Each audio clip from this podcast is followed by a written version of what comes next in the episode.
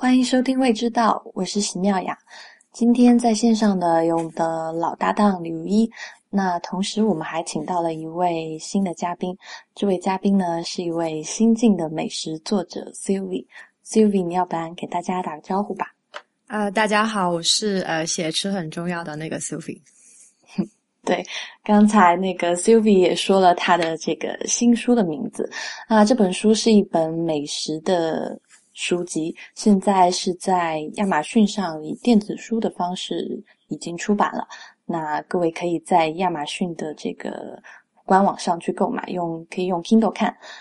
这本书的这个其实发行的方式还挺特别的。我认识 Sylvie 的时候，Sylvie 就已经在写关于吃很重要的这个一系列的文章，但是当时他主要的这个发布的途径是通过微信公众账号的。方式来发行。那现在 Sylvie 把这在公众账号上的这些所有的文章都集结成了这本叫《吃很重要的》书籍。那今天我们就请到 Sylvie 一起来跟我们聊一下关于这个《吃很重要的》这本书，以及更多的关于美食的故事。哎，Sylvie 刚才的那个介绍其实还挺有趣的哈。你知道，你注意到他上来他说这个我是写《吃很重要的》那个 Sylvie，然后然后你知道这里的问题在哪里吗？就是同样都是一个关于美食的一个。内容制作方哈，那么吃很重要，显然比我们有名很多。但是我现在其实挺好奇，我们的听众里有就和他的读者有多少重合？所以那个 Sylvie 可能还是要你先介绍一下这个吃很重要是个什么东西吧。呃呃，首先呃，在今天这个就是今天我们聊这个话题下的话，那吃很重要是呃前几天在 Kindle 上面上架了一本书，呃，那刚刚呃。就是你们也有提到，呃，其实它其实更多是一个公众账号，呃，然后它的微信的公众账号，对微信的公众账号，呃，它的其实微信号是呃 We Have to Eat，呃，其实有好几个那个重名啦，然后我也不知道怎么回事，反正大家可以知道是 We Have to Eat 那个才是就对了。这样就是说，你你。要不先讲一下，比如你最初开始是为什么突然要做这个账号？因为我知道你你你其实有另外的工作的，就是这个不是你的主要的工作，你也不是职业作家。呃，对我其实本质工作是呃互联网产品经理，呃就是就是俗称画 mockup 图的那一类，呃然后其实。其实这个工作还蛮忙的，但是呃，我自己还比较爱写东西吧，可能就有点表现欲吧，但是又不是特别能说话，所以可能文字还蛮适合我的。呃，另外，另外，其实，在书里面我也写了，我挤了好久，想说怎么来解释这个事情，就是呃，为什么会写吃这么一个话题？因为想来想去，觉得可能自己。这辈子最喜欢或者是能一直喜欢下去的，也就是吃这个事情了。然后，呃，又还蛮喜欢写东西的，所以就就做了这么一个事儿。嗯嗯，我我其实一直有个问题啊，就是，比如说，如果我们时间退到六七年前的时候，如果你想做这样一件事情，很可能你就开一个博客了，对吧？对对。不管不管是 Tumblr 也好，或者什么也好，然后，但是现在你是选择了这个微信公众账号。那我们知道，其实。你如果从这个产品或者技术层面，其实这两者你可以把它看作是一样的东西，呃，它可能区别是在于，就是微信公众账号是一个更加封闭的体系，而且现在已经我们已经知道有无数的人已经在上面了，所以呢，嗯，它本身是个平台。那博客的话呢，呃，当年热过一阵，但今天你说要谁去发现一个博客，其实这个发现成本会比微信公众账号可能要高很多。我不知道你选择这个平台主要是出于这方面的考虑还是什么？因为像我最近有另外一个朋友哈，他最近想把那个。正确，这自己的那份正职给辞掉，然后呢，他想做一个自己的一个个人的一个媒体项目，然后呢，他就非常抗拒微信公众账号。他说，他主要，我我相信你也猜到什么原因了，因为多数人抗拒微信公众账号，他会觉得那个上面有太多这种垃圾账号。这个垃圾账号不是说那种 spammer 或者说发那种垃圾短信，而是说他的那些。这是所谓的营销号嘛？这个他发的内容就很没有营养。然后我那个朋友可能有一点小小的洁癖还是怎么样，觉得不希望自己东西和那些东西被放在一起。所以你当时选择这个平台的时候，有没有这方面的考虑？呃，其实你刚好说到这个营销号这个事情，我还真有点想跟大家分享一个事情，就是我今天下午刚发了一篇文章，其实是讨论现在特别热的这个排毒果汁的。嗯。呃，然后呃，其实跟跟我比较熟的读者看完之后都不会有什么特殊的反应，呃，但是呢，就大概有十来个读者就在留言说啊，你现在也开始发软文了，呃、对，然后呃，那我不知道他们为什么会觉得这是个软文。首先里面充满了负面，呃，另外就是我我肯定是不会写软文的，OK，呃，然后我觉得你的朋友说的那个。不知道是不是是类似这种的，充斥着很多垃圾的内容。那说回到我去年为什么选择微信，第一个是呃你说的那个呃，其实上面已经有非常多读者了，就是它是一个能够让你跟读者走得很近的地方。呃，第二个我是觉得呃，其实微信的产品设计确实挺牛的地方在于，其实如果你不想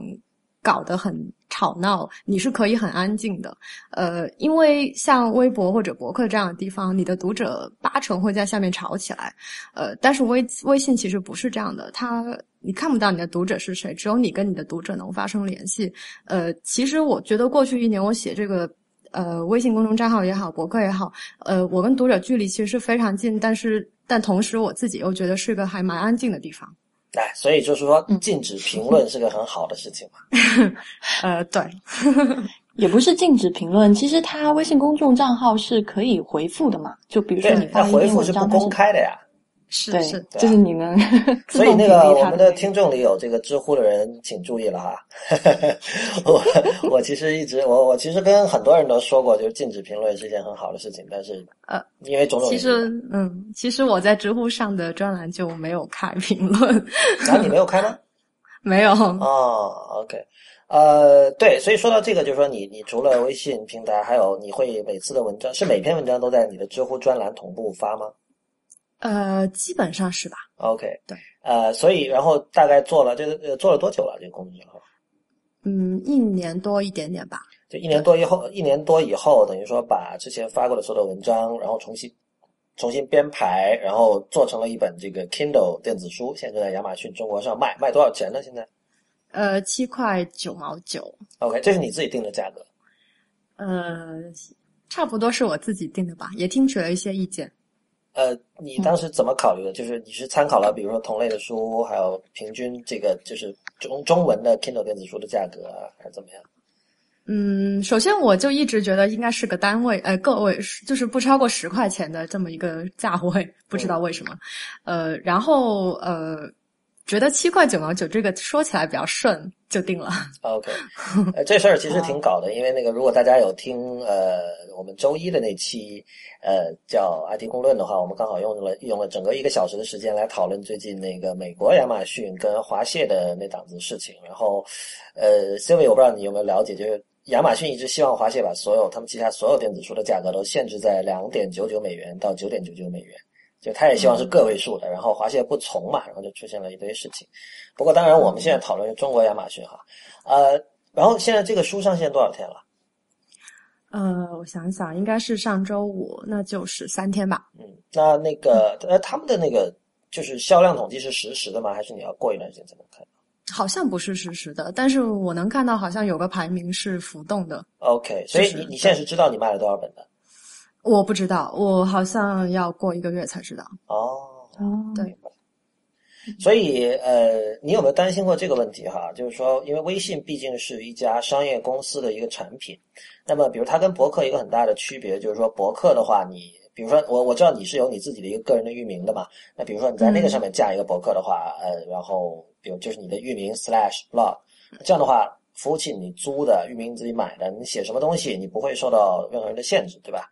嗯，但是你在微信公众账号，因为我们知道微信公众账号过去的两三年里，它的策略调整过很多次，比如说把那个所有的这种公众号把它折叠起来，就是收成一栏嘛，收了以后，这个好像确实导致了某些这个账号的阅读数下降哈，因为你得等于说多点击一次才能去看，对，诸如此类的。所以，呃，我其实一直觉得就是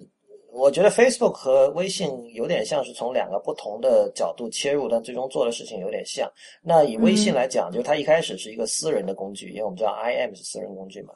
但是它后来加入了媒体属性之后，就有个矛盾了，就是就很多人会不想把这两个东西分在一起，而微信的团队似乎也是看到了这一点，所以才会做出类似于我刚才说的，就是把这种媒体号全都折折起来收到一起。呃，他们是希望让整个环境变得更加安静，如你刚才所说。那，嗯，你有没有担心这点？比如说，在未来某一个时间点出现了现在我们无法预测的一种呃微信在产品形态上的改变，导致你现在的这些这种写作形态或者你的某种营收形态呃受到了阻碍？呃，其实影响一直都有，而且还蛮大的，但倒不是说收钱这个事儿吧，因为我其实没有接过任何商业合作，嗯，呃，到现在为止还没有，呃，不是说不想，其实他要求还蛮高的，因为。比如你得是企业或者你是媒体这样子，基本上你才可以用一些比较高级的功能。那比如我其实蛮困扰的是，我的读者现在还不能很方便的查询我以前写过的内容。嗯，呃，就因为我是个个人号，呃，但是有好有坏吧，都是个 trade off 吧。就是你如果自己做一个博客的话，可能你都不知道你的读者会从哪里来，然后这个还是一个。就是把把你的内容流转的一个还蛮好的平台吧。等一下，你指的说读者哪里来？就是你你会期待知道读者的什么信息呢？呃，倒不是，就是你一开始可能就不知道要怎么把他们吸引过来，哦、或者对对对，以及以及你运营一个博客，包括现在你自己租服务器啊，自己搭建啊，其实还蛮多你就内容以外的事情需要考虑。那这个一不是我的强项，二可能也。我也不希望去考虑那些事情吧。嗯，那我们说一下内容本身哈，就是你，因为我们知道媒介绝对是会影响你的写作时候的心态和就是你写出来的东西的。就比如说你在面对会你在面对一个博客写作和你在给比如说呃纸杂志，比如你给 GQ 写专栏。你的心态可能完全不一样，你的文字风格也不一样，可能你的这个分段的频繁程度什么都不一样。那么，呃，你以前也是有博客的，我记得，然后所以现在你换到在这个微信公众平台，等于我我想象你的写作过程，可能你用一个自己比较喜欢的这个文本编辑软件，不管 TextEdit 还是什么也好，写完之后，你再进入这个微信的。公众平台的后台上把它贴进去，然后当然是要做一些编辑了。因为说老实话，目前那个公众平台的后台还不是那么的好用，我觉得。然后，所以，所以你觉得这个微信公众平台它的这个，它有没有它在什么程度上用什么方式对你的写作有什么影响吗？嗯，你刚刚好像提到了分段吧？我觉得，呃，我会比较刻意把段分的比较多，就是我会比较拒绝手机上，比如 iPhone 上你一屏。划一下不能，呃，看完的段落，我可能断掉。对，这个有意思。那但但这东西，我就我一直想问哈，就什么时候是个头呢？因为其实分段频繁是从有网页这样的东西开始就有的了。因为我们知道网页是滚动的嘛，它在垂直方向上它没有这个空间的限制，所以首先你你可以这么做，对吧？你你你有频繁分段的权利和这个就这这没有成本。但另外一方面呢，就是我有一个朋友，他也是很强调说要自然段尽量的小。但是后来，我就他的同事有说，就是他写文章最终变成了有点像是在写 bullet point。嗯，对，嗯，我其实还蛮喜欢那个段落短一点的，不知道你们觉得这样是读起来会会会那个舒服一点？妙妙雅觉得怎么样？我喜欢短段落，对，OK。但是我我我不知道你哈，就我今天看了 Sylvie 这本书，我是觉得它的段落并没有特别的短，就是它属于呃我们在就以前博客时代我们经常看到的那样的长度。哦，书上面的段落其实是有一些重新编辑的。哦哦，对，哎，这谁编辑的？不是你编辑的吧？呃，我们一起编辑，呃，就是段落和呃，就是段分段落这么细的事儿，应该是我来做的。然后，但是我的编辑承担了非常多，呃，比如错别字，还有一些语法建议，呃，就不是语法建议，就是比如像你说的，呃，我会在行文里面有很多针对公众号的内容嘛，嗯，比如说啊，大家有没有看上一期啊？然后今天你要回复什么这些，那做成书的时候就全给去掉了。嗯嗯。哎，那 Sylvie，我有一个问题是，你在写作的时候，对于文章的长度，就是比如说字数啊，就有没有想象过读者要大概在多长时间内读完这个文章？因为就是我之前一个朋友说，他现在在手机上，就是比如说写文章，他希望读者大概就。三到五分钟之内就读完，他觉得这个是正常人现在一个啊很很长的一个阅读的时间了。所以我想知道你在写的时候有没有对这个长度有这样的考虑？嗯，其实是如果能照顾到这个是很好的。但是我可以说一下，其实我现在为什么越写越长，是因为呃，我去年的时候呃，其实时间还比较多的时候，我一周是更新两期，那我可能就觉得呃，我会对内容丰富性上面的要求。比较高一些，所以我会尽量多看一些东西，多写一些东西，所以呃，反而那个文章的深度就没那么深，所以篇幅也偏短。但是因为现在实在没有时间，就一周更新一次，那我有时候会觉得，如果我这个问题谈的不够透彻，我也不好意思推送出去嘛，所以就会偏长。而且我的读者其实一般是他们坐地铁回家的时候是来读我的文章，所以大概也就是五到十分钟这样子吧。嗯嗯，啊，对，那个我觉得今天这期节目太像 IT 公论了，我们还是把这个，把我们把这个话题拉回这个主题饮食上吧。那那个妙雅到你了。我我其实就是我其实写美食的书很多啦。我觉得 Sylvie 这本书其实它的定位挺不一样的。我自己之前跟 Sylvie 交流的时候，他跟我就他表达意思也是，他写吃很重要，也主要是聊。关于吃以及这个吃的文化这一方面的事情，对，所以我想问一下 Sylvie，就是你当时怎么就是选择写从这个角度来写美食的？因为很多人写美食，可能他会写说，当当然你写也会说你吃到也会有你吃到过或者是体验过的成分，但是更多人可能就是极致的去讲自己吃到的这这一道菜，或者是。这个很 focus 在体验这一块，但可能文化上不会像你这样去偏重。嗯，呃，一个很现实的原因就是我不太会做饭，呃，所以我 没有办法从比如食材或者烹饪的手法上去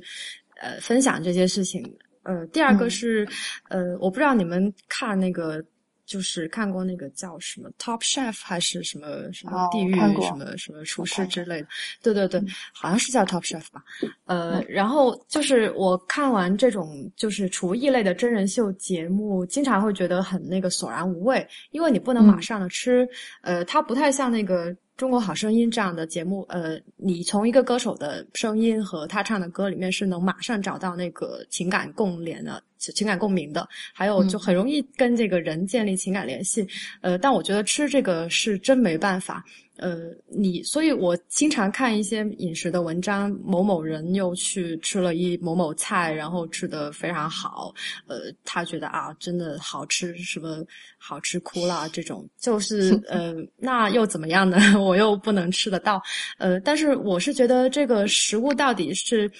比如他有什么文化背景，然后，呃。它有什么故事？这个东西是可传播以及可谈论的，而且它本身也很有趣。呃，然后就写的人好像也不是很多，然后很多问题我都不太清楚，所以我就想去找一找。对，所以就大概这个思路吧，就这么写的。嗯，哎，我想问一下你，你你是广东人吗？你作为广东人，你住在北京会不会很痛苦啊？呃，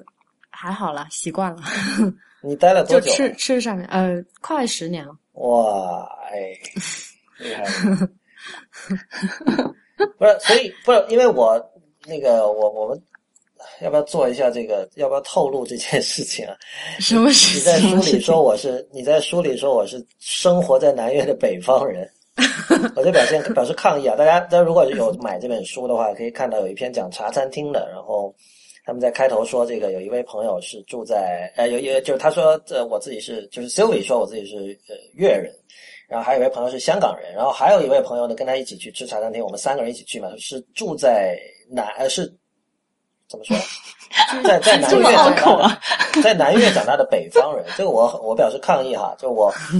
怎么说？我祖籍是广东番禺，嗯，好吧，但你不是在北京长大的吗没有没有，我在深圳长大，我三岁到十八岁都是在深圳。哦，？OK，所以我看到那篇还在想那个人是谁。没有，我我我想说的就是，我身为在北京的话，我在北京也住了很多年，然后没有你那么长，但是就是你不觉得？我觉得这个当然了，就是说好像广东人在一起老是抱怨这种事情，有点显得有点无聊哈。就很 cliche，对，呃，对哎，但是我觉得这个为什么要说是广东人的特质呢？我觉得所有非北京人生活在北京都会抱怨北京的 这个美食。但但是你你必须承认哈，比如说西餐来讲，北上广深应该说可能北京都我不未必比同意，未必比上海差了，甚至。我觉得北京没有不同意上海好。？嗯，嗯，就是即使是西餐，是吧？对对，我觉得还行啦，就是跟中餐比起来，对啊，对啊，我是觉得至少比如说跟南方比哈，跟广东比的话，北京显西餐方面显然是强很多的。嗯，可能因为西餐本身是不是就是一个跟其实跟经济发达程度正相关的东西吧？呃，我觉得不只是经济发达程度，跟因为广东人确实太 怎么说啊，就是有很多除了西餐以外可选的 option，是吧？呃，还有一点就是我觉得这应该是大家对于美食的这个开放和包容的程度吧。嗯我我不觉得广东人不包容，但是他们可能因为本地的烹饪文化太强盛了，然后呢，它有点像，呃，你知道我们说日本人的时候，老说日本人善于改造西洋文化，然后变成他们自己的东西嘛。我觉得这一点嗯有有有点广东人在对这个菜品上有一点这个意思，就是。就就比如说拿这个 Sylvie，你很看不上那个威尼斯西餐厅来讲哈，这这是一家这个中山的一家做牛排的一间店，很在在在中山珠海一带很有名。然后它整个装潢极土，就是你就是你如果是没有听说过，你路过这个地方，你是绝对不会想进去的。但是其实它的牛排做的至少在当地哈，因为我没有看过真正，我没有我比如说请那个上次我们请的牛排专家去吃一下，他什么感受，我也很想知道。但是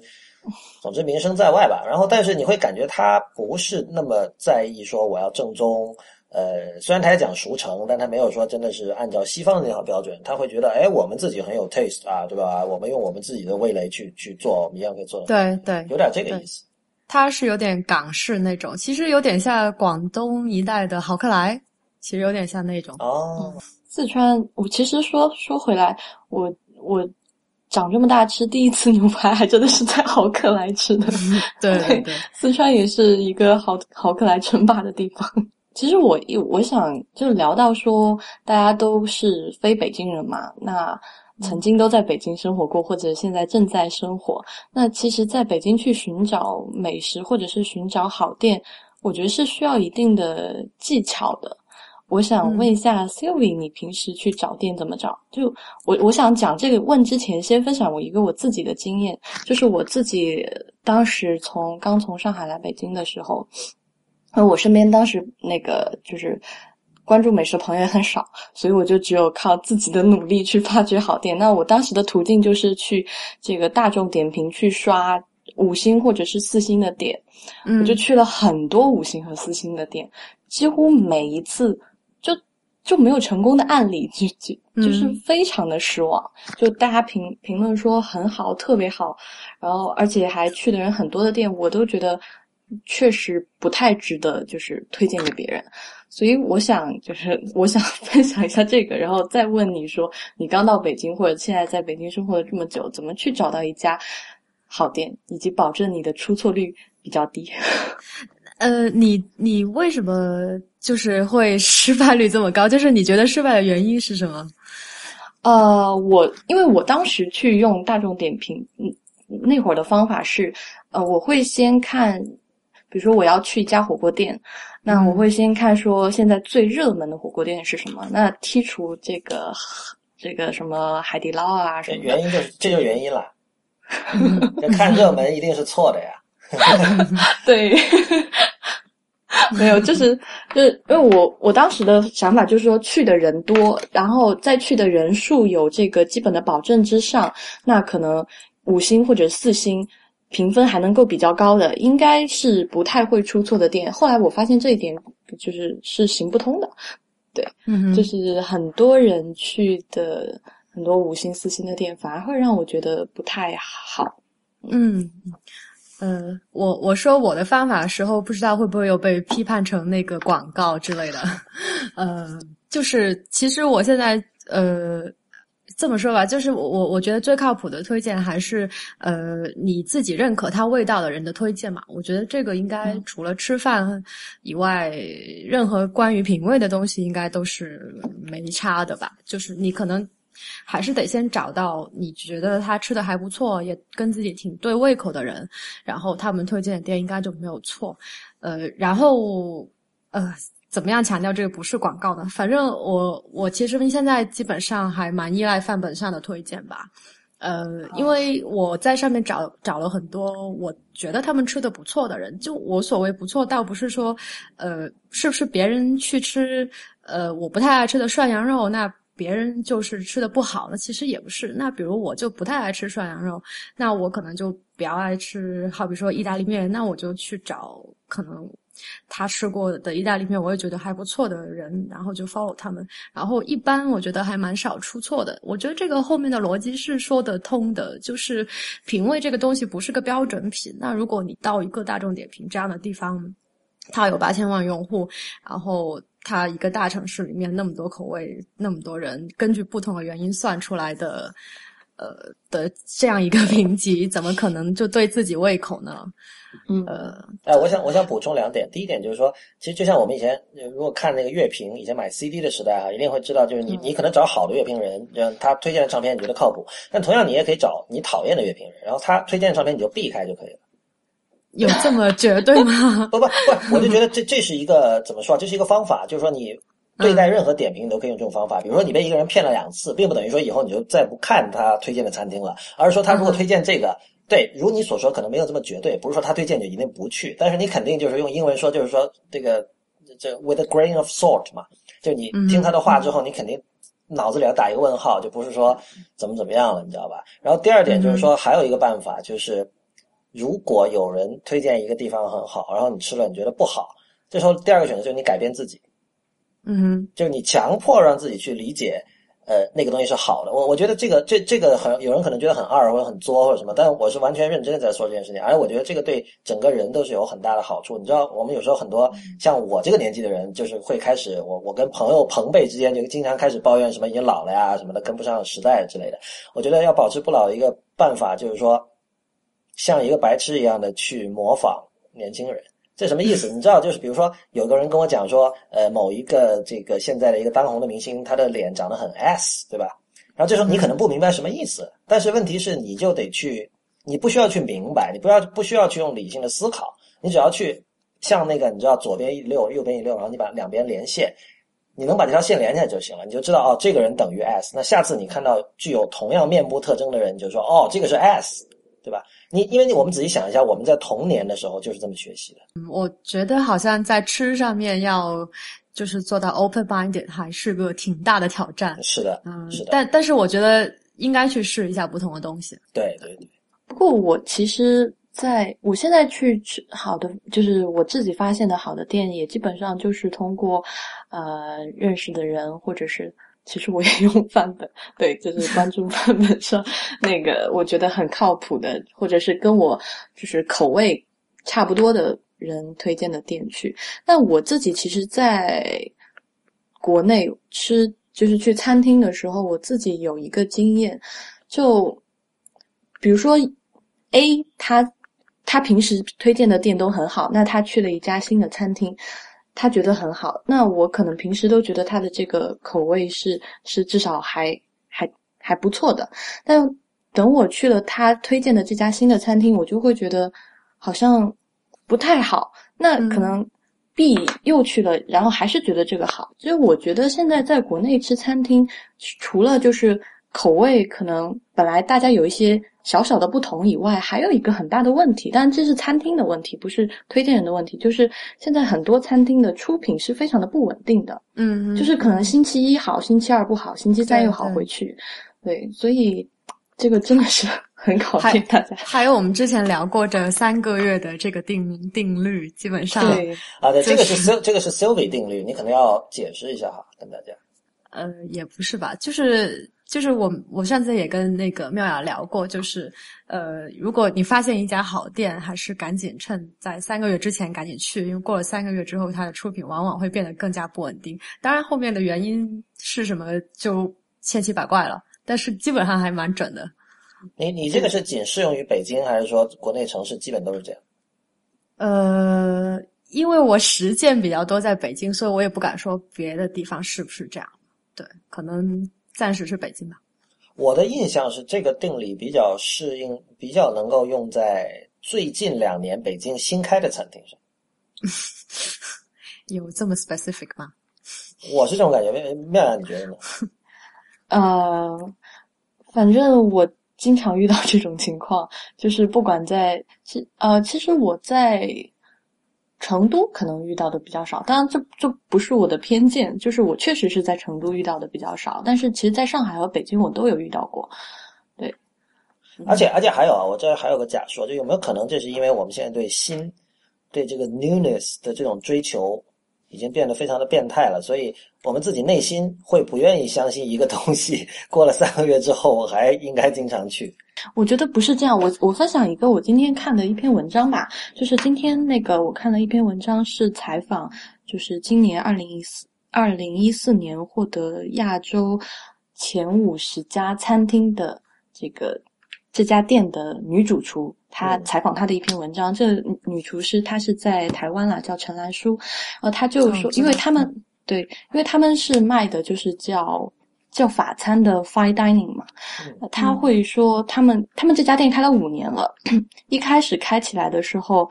其实也是很艰难的，因为他们这个 fine dining 一般都比较贵，他又开在台中，属于在台湾也不是消费力特别高的城市，最高的应该就是台北了。嗯那他卖这个三千元一克或者是五千元一克，可能大家这个很多人都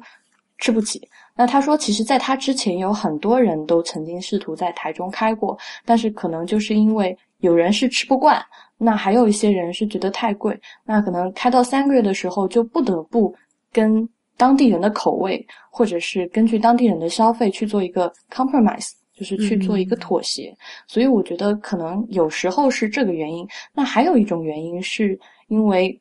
啊、当这个店可能他前三个月生意非常好的时候，那他到三个月以后，可能是他就开始追求他的这个这这 ROI 怎么说？对，就是嗯回报、利润回报率他，可他可能就会要开始慢慢的去调整它的这个质量了。就是我觉得这两种情况是比较多的。嗯，那个 Sylvie，我一直有个问题想问的，就是你，你比如你这个书和你的这个媒体的名字哈，叫是很重要，然后但你的英文是叫 We have to eat，那么这两者之间，首先其实有一些微妙的区别，呃，首先这啊。这这这是问题的前半部分，要不你先说一说这个？呵呵，不要 challenge 这个这个英文的，就是它不是一个翻译了，就是我对，当然当然，嗯，对，嗯，我就是很想强烈的表达一下，就说，呃，可能可能对吃这个事情的重视吧，呃呃，其实其实你会发现，真正喜欢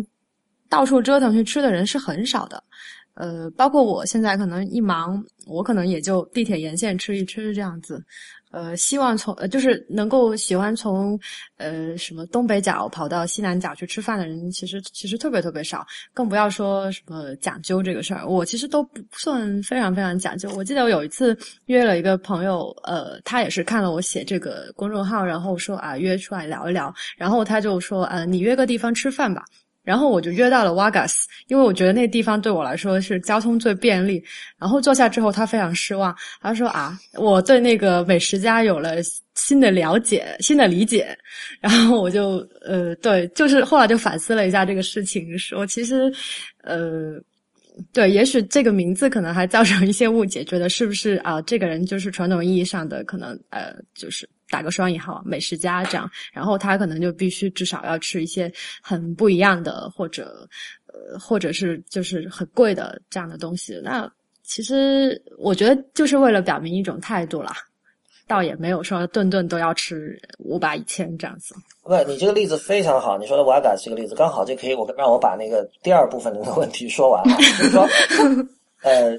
你是提倡一种吃的态度，这个其实我非常非常赞同。但是等会儿说不定你可以解释一下，究竟是一种什么样的态度。那么，嗯，我我很喜欢的一段话，之前我在别的地方也提到过，就是那个就已故的影评人 Roger Ebert 他在评那个布努埃尔的那个电影叫《The The Discreet Charm of Bourgeois》，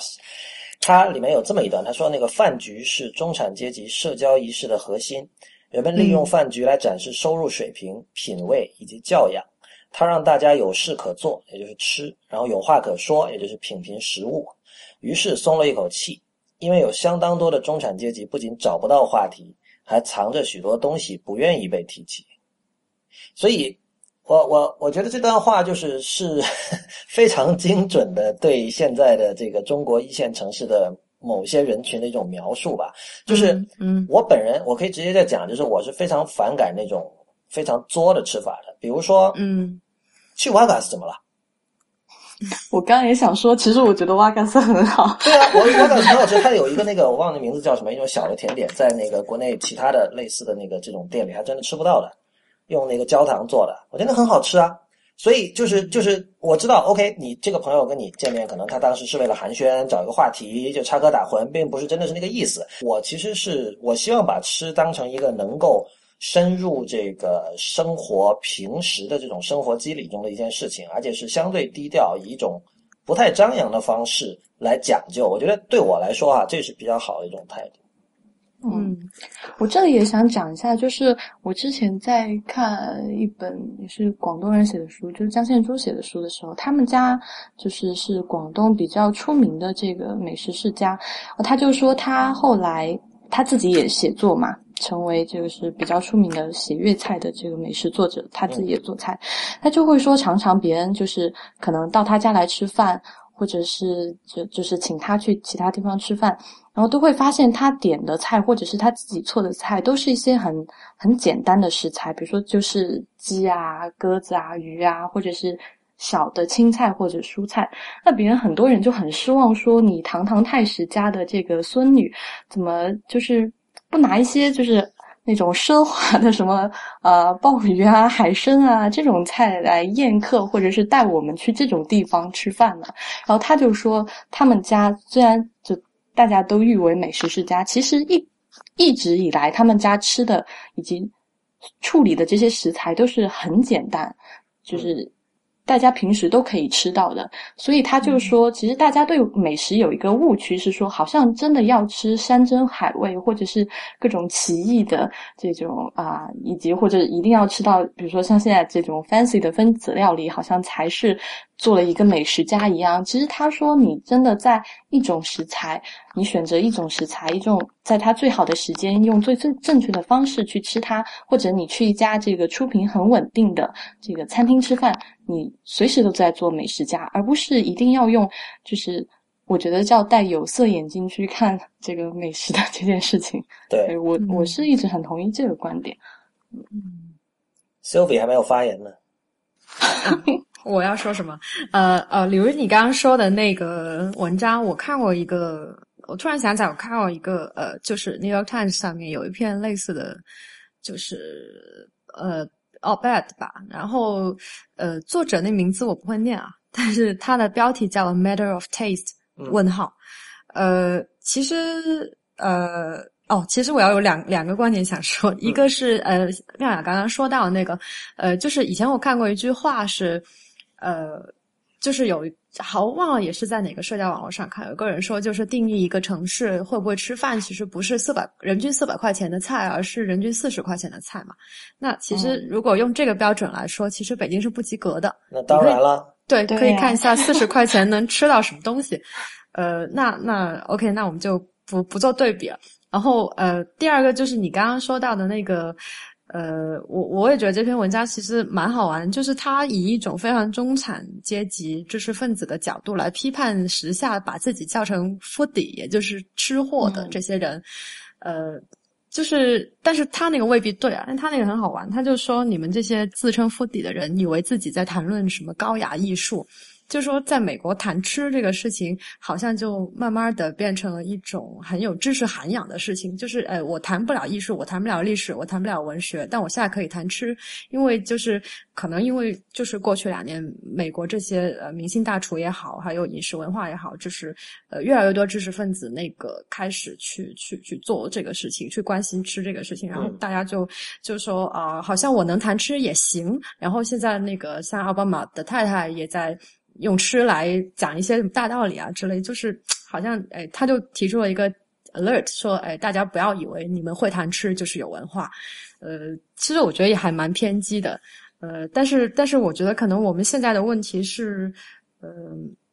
就只会说啊，好好吃啊，好吃哭了这些，就可能可能还没什么，就是我是觉得不够有趣吧。对，我同意，就是说，呃，其实讲吃本身没有问题的，对吧？你你什么都可以讲嘛，你能写乐评就能写时评，这没问题。其实我们反对是写的差的时评，呃，也可以这么说吧。对啊，我我觉得这一点其实很多人没有搞清楚，很多人说，呃，就是现在我们说很多人喜欢戴帽子，比如你刚才讲到软文的事情哈，刚才我我为了保证那个里面叙述不要中断，但我我一直就觉得有一个问题，就是现在大家都以能。呃，秀出它是软文为荣，这这是一个很糟糕的一种心态，就是好像那个，就英文讲就是说 gotcha，就是被被我逮到了吧？你看你是软文，你不要以为我看不出来。但问题是你，你这样到最终就是说，你你其实已经不是在，他根本不关心你写什么东西了。对对对，就就像就像在电影里，我已经不关心电影什么，我就看哦，这里产品植入，哦，这里产品植入，然后我到了这个朋友圈里，我到了豆瓣上就说，你看这里有什么产品植入，怎么怎么样，显得自己很 cynical，其实就是。非常糟糕的一种状态。嗯，说不定我们今天录完这一期，别人又觉得我们这个是这个，因为刚才我们提到两次范本，又是范本的软文植入。我们这难道不是硬广吗？对对，那个是软文吧？对我我我们这边无论是 IT 公论和未知道，我们都接受硬广的哈，但是软文是不会有的，这个大家可以。对对对，我同意，嗯，是很重要也一样的。对对，然后还有一个问题啊，就是说。因为你知道，现在除了现在，当然就是很多人喜欢自称吃货，而且讲吃也是一个怎么说啊，容易潮流对，容易引起关注的一个一件事情。但是同时还有另外一股潮流，就是健身潮流，而这两股潮流其实是有一点冲突的。你自己你自己怎么就是这其实是个饮食哲学的问题。就是你知道，很多人像我有好，我有比较好的朋友，他本身他也是这种。饕餮一族吧，但是他近年来开始注重这个运动了之后。他的这个整个饮食结构发生了很大的变化，因为你知道，就健身这种也会上瘾，然后大家说什么三分练七分吃诸如此类的，然后他一开始的开始健身之后，他的饮食结构也发生很大的变化，然后慢慢的他也会面临一种矛盾，就是说这个口腹之乐、口腹之欲和这个让自己的肉体变得更加健美这两者之间的矛盾。嗯，呃，我我之前就是呃。刚开始写这账号的时候，其实完全没有考虑到什么健康啊、健美啊这方面的东西，因为，呃，我自己原来也比较 cynical 的，觉得这些东西好做啊，然后好装啊。那等等，哪些东西好做？呃，就是比如强调健康，强调呃，就是有机或者是什么，甚甚至是有机，对，呃，我我会觉得有点不知道是非理性的一种一种厌恶吧。呃，然后但是后来就是呃，我大概。世界杯的时候，我去看了一下这个，我写过一篇就是讲踢球的，其实讲了那个阿森纳的温格教练的那个事儿。后来，当然很多真球迷就过来说：“哎呀，他那个东西其实不怎么样啦，他，呃，他就是说，呃，吃上面对他就是阿森纳当时的战绩其实并没有什么什么。”呃，太大的作用，其实说白了是这个教练借吃为借口去去管理，把这帮球员给管理起来。我觉得这也是一个观点啊。呃，但是看完那个之后，就是你真的会发现，如果你真的想变成像那些人那样，就踢踢踢球踢得好，或者像运动员一样的话，确实是不能吃那些呃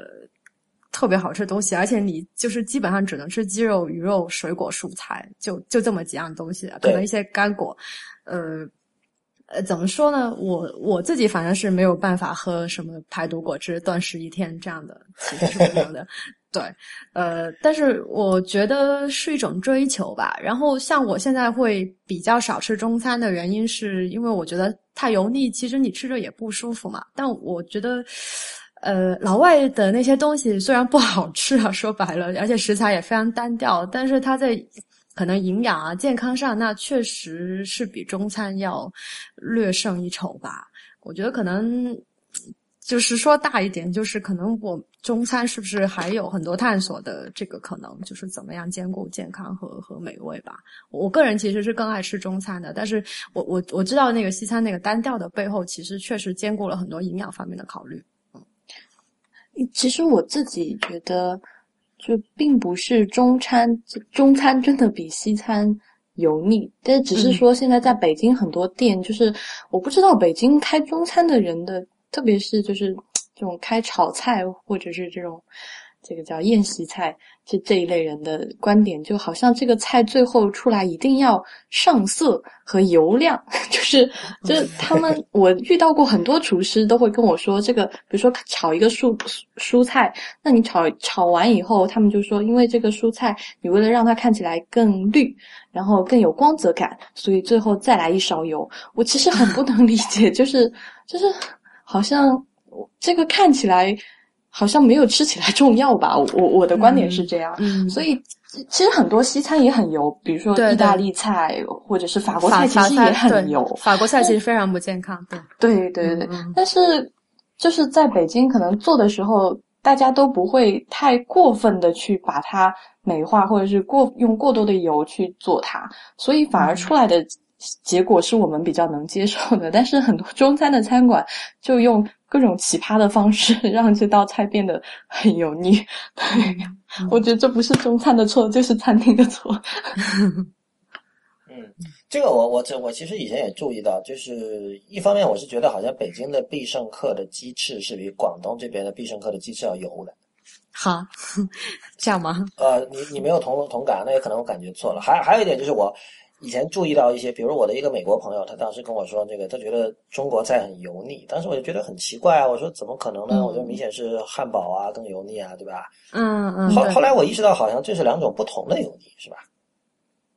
嗯嗯，确实不太一样。其实也对，可能刚才这样直接把中餐西餐分出来的不太对，可能是我选择性的吃了一些不太油的西餐。嗯呃，对对对，我觉得可能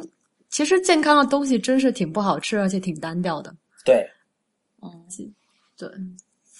呃，还有一个问题就是，你其实你你很注重强调你自己不会烹饪这一点，这个在今天节目一开头你说了，然后在这个这本书这本 Kindle 书吃很重要的开头的 Introduction 你也说了，然后你在因为我我在各个平台也经常关注你啊，就是你在很多场合你都说，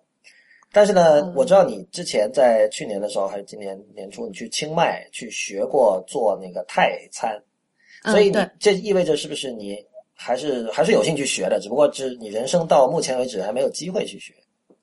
嗯，我觉得啊，首先谢谢你这么关注啊，居然逮逮住了我那个 四处说我不会做饭这个事。呃呃，就我觉得强调不会做饭，主要是不想瞎说吧，就是还是 disclaimer 是吧？对对对，其实有很多人搞不清楚说谈论美食跟烹饪的关系嘛，就是。对，其实很多人会觉得，呃，可能谈论吃就是做饭，嗯，就是烘焙。对，那我不会烘焙，也不会做饭，所以我不能瞎说。所以，对，更多有点是一个 disclaimer 吧。呃，喂饱自己应该是没有什么问题的。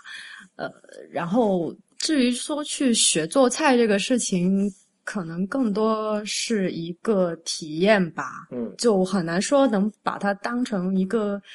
呃职业。什么的，而且呃，就是你呃，我越写越写，就会越发现，其实真的还蛮需要了解一些更上游一点东西。你不能永远停留在呃表面的那个东西，所以就可能学泰菜那个是其中一部分吧。对，我心想你当时学的时候肯定想着，嗯，在下次写吃吃很重要，会有更高的 credibility，对吧？然后更加的可信服，肯定你，我觉得你潜意识里会有这么一层 考虑。有啊，有啊，有，会有的。那其实我们不如来。谈一下你自己比较喜欢的这种关于饮食的写作吧。我刚才听你在说，我在想有几种哈，比如说你你刚才提到说很多人会觉得写吃就一定要写烹饪，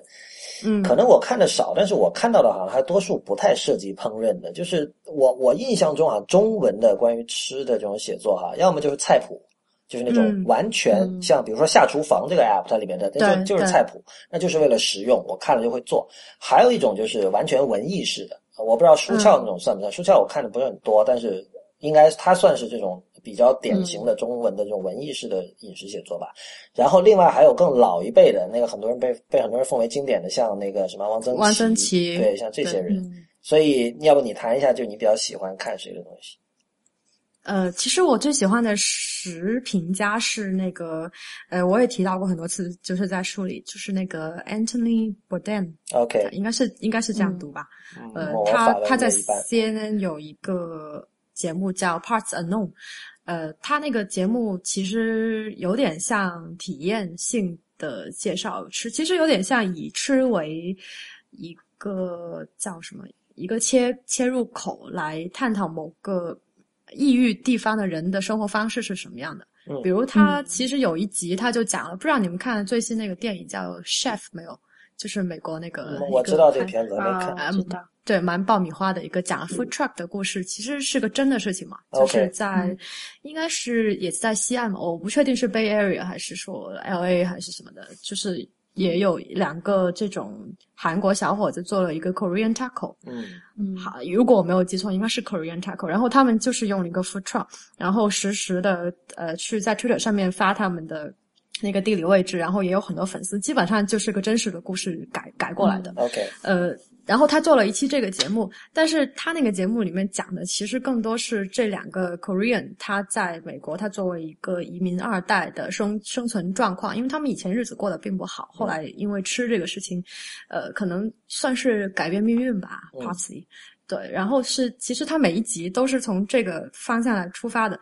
然后另外一个也是他有讲过一个很出名的寿司的师傅，因为是日语，我不太记得那个名字，不能准确说出来。呃，他他倒也没有寿寿司之神那个二郎那么出名，但是呃，他他有自己的一套，就是他所有的做法都是还蛮反传统的。然后他在美呃美国是还蛮受欢迎，然后他去追寻这个人的一个非常坚韧的一个，讲了他一个很坚韧的故事，比如他起得很早，比如他要练拳，然后一般做寿司的人他手不是还比较软嘛？呃，不是，就是对手还是比较注重的。嗯呃，但是他去练拳，他因为他要锻炼自己的意志，这样子就讲了一个这样的故事。对我，我觉得其实这种还是蛮我自己蛮喜欢的的这种所谓写时评的人的这种风格吧。因为其实所有的故事的落点最后都是人嘛，那你吃可能只是一个切口，而且而且我觉得这个东西可能是比谈味道本身，也许是更有趣的。对，所以嗯所以那我我你你说到最后这句话，我就想到，其实像我们很推崇像汪曾祺的那种，恰恰他是写味道的？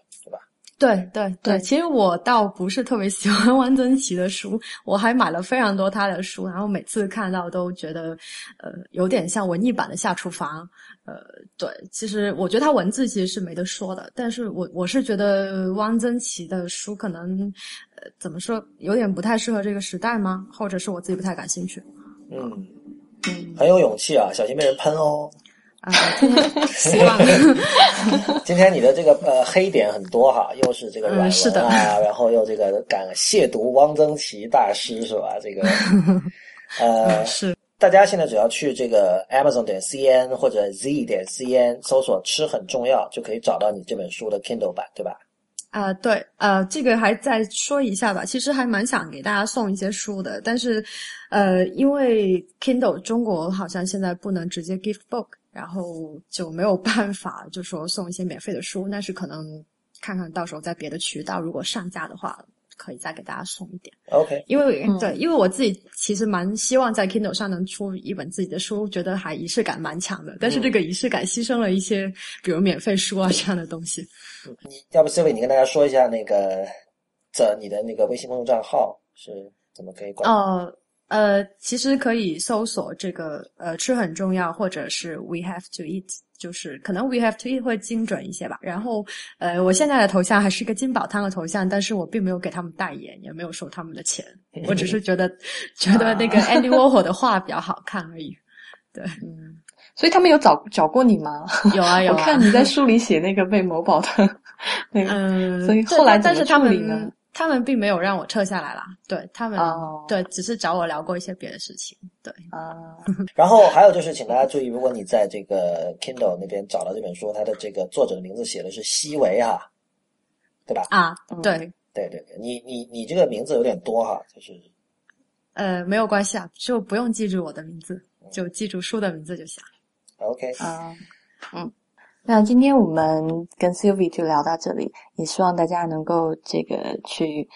搜索 Sylvie 的这个“吃很重要”在亚马逊的这官网上。嗯，那我们今天这一期就到这里结束。呃，如果大家有什么反馈的话，还是在那个微博的 IT 公论下给我们留言吧。嗯，谢谢两位，好，谢谢 Sylvie。谢谢。OK，拜拜。拜拜。